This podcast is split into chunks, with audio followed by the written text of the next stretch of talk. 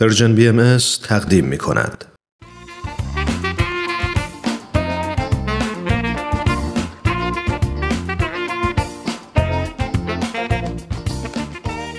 دوستای عزیز، وقتتون بخیر و خوشی.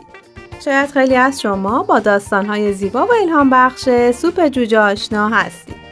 ما هم سعی کردیم تو این مجموعه از کتاب سوپ جوجه برای روح به ترجمه علی اکبر راستگار محمود زاده براتون داستان زیبایی رو انتخاب کنیم.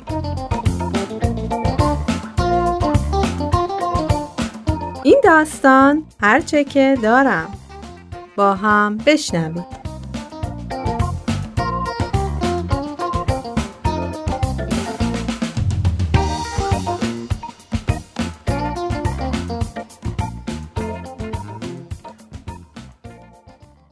بستری شدن تو بیمارستان و گذروندن دوره نقاهت بعد از یه عمل جراحی، اونم 2 هفته مونده به عید، برام غیر قابل تحمل بود.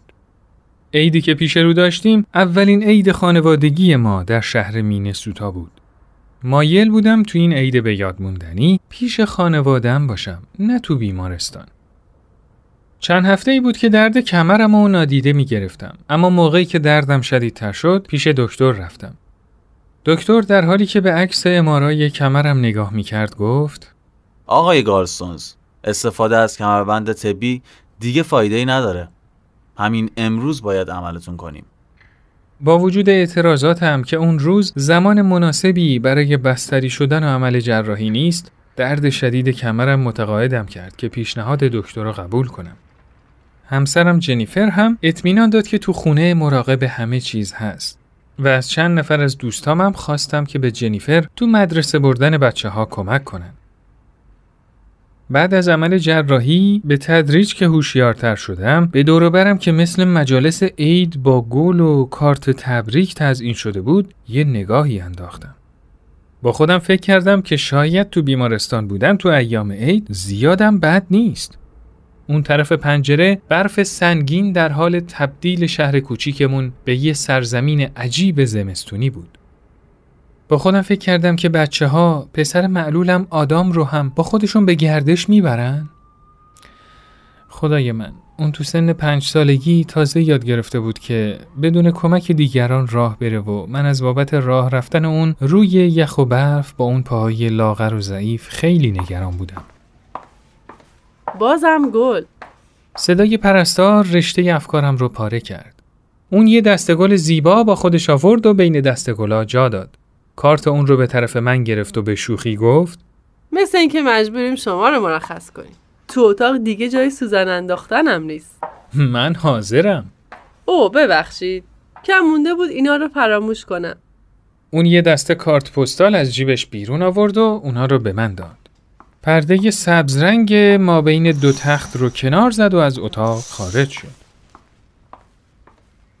وقتی که مشغول خوندن متن روی کارتا بودم، شنیدم که یه نفر گفت: آره، من اون گلا رو دوست دارم. سرمو برگردوندم و به مردی که تو تخت کناری من بستری بود نگاه کردم. اون دوباره گفت: آره، من گلای شما رو دوست دارم. هم اتاقی من مرد ریزنقش 40 ساله‌ای بود که مبتلا به سندروم داون بود. اون با حسرت و حیرت کودکانه به گلای من خیره شده بود. خودم رو معرفی کردم و اسمش رو پرسیدم. اون به سقف خیره شد و قبل از اینکه حرف بزنه لباش رو به هم فشار داد و بعد گفت: اسم من آلبرته. دکترها میخوان پامو درست کنن. فردا میرم زیر عمل جراحی.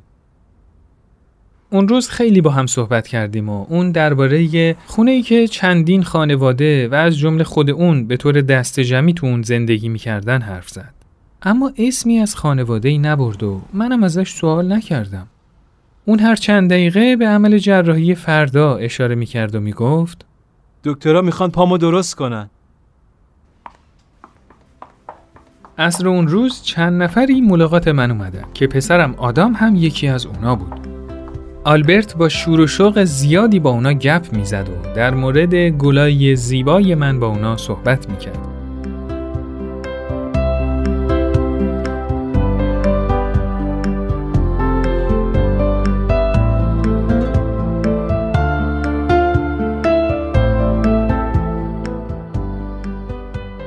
صبح روز بعد آلبرت رو برای عمل جراحی بردن. پرستار به کمک من اومد تا یه کمی تو راهرو راه برم. روی پای خودم ایستادن برام خیلی لذت بخش بود.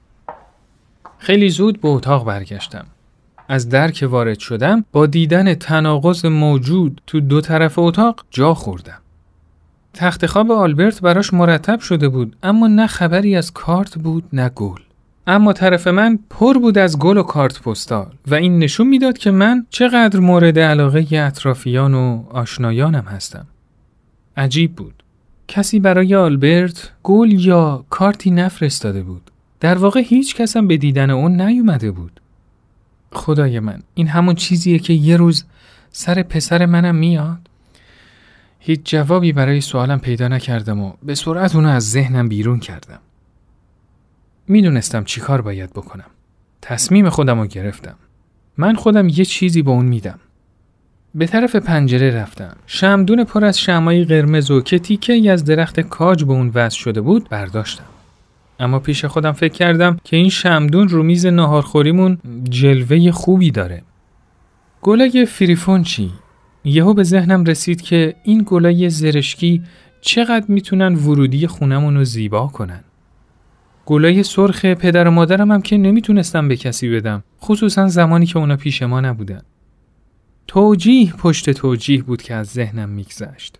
دوباره از تختم بالا رفتم و گناهم رو با این تصمیم تسکین دادم که فردا صبح به محض باز شدن فروشگاه بیمارستان یه دسته گل برای آلبرت سفارش میدم. موقعی که آلبرت از اتاق عمل برگشت، یه پیشاهنگ، یه حلقه گل کوچیک که روبان قرمز اون مثل یه پاپیون گره خورده بود براش آورد. عصر اون روز افراد زیادی برای ملاقات من اومدن و علیرغم اینکه آلبرت تازه از عمل برگشته بود، با تک تک دوستای من احوال پرسی کرد و حلقه گلش رو با غرور به اونا نشون داد.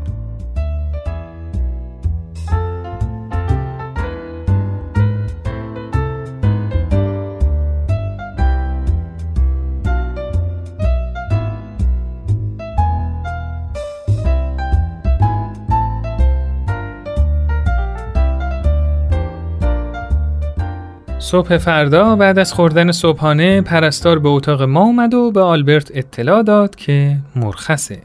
من از این بابت خیلی خوشحال شدم، اما با یادآوری اینکه فروشگاه بیمارستان تا 2 ساعت دیگه باز نمیشه دوباره احساس گناه بهم دست داد. یه بار دیگه یه نگاهی به گلای دوروبر اتاقم انداختم. با خودم گفتم اصلا میتونم از یکی از اینا دل بکنم؟ آلبرت وسایلش رو جمع جور کرد. بهش گفتم از آشنایی با شما خیلی خوشحال شدم آلبرت.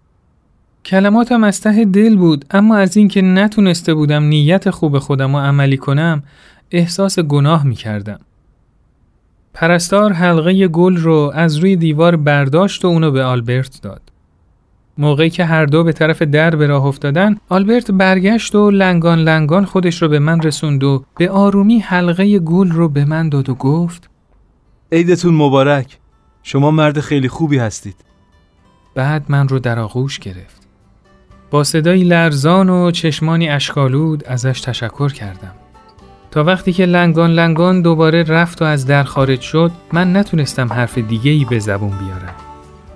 با چشمانی پر از اشک به حلقه گل کوچیک اون که تو دستم بود خیره شدم و با خودم گفتم این تنها هدیه آلبرت بود و اونم به من داد. به تختش نگاه کردم. با اینکه اتاق طرف اون لخت و خالی بود، فهمیدم که دارایی اون خیلی بیشتر از منه.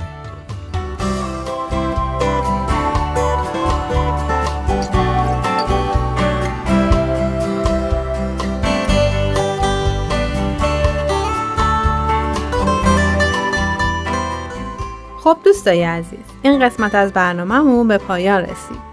برنامه‌ای که شنیدید کاری بود از پرژن BMS. از شما خیلی ممنونیم که تا اینجا ما رو همراهی کردید. تا برنامه بعد، خدایار و نگهدارتون.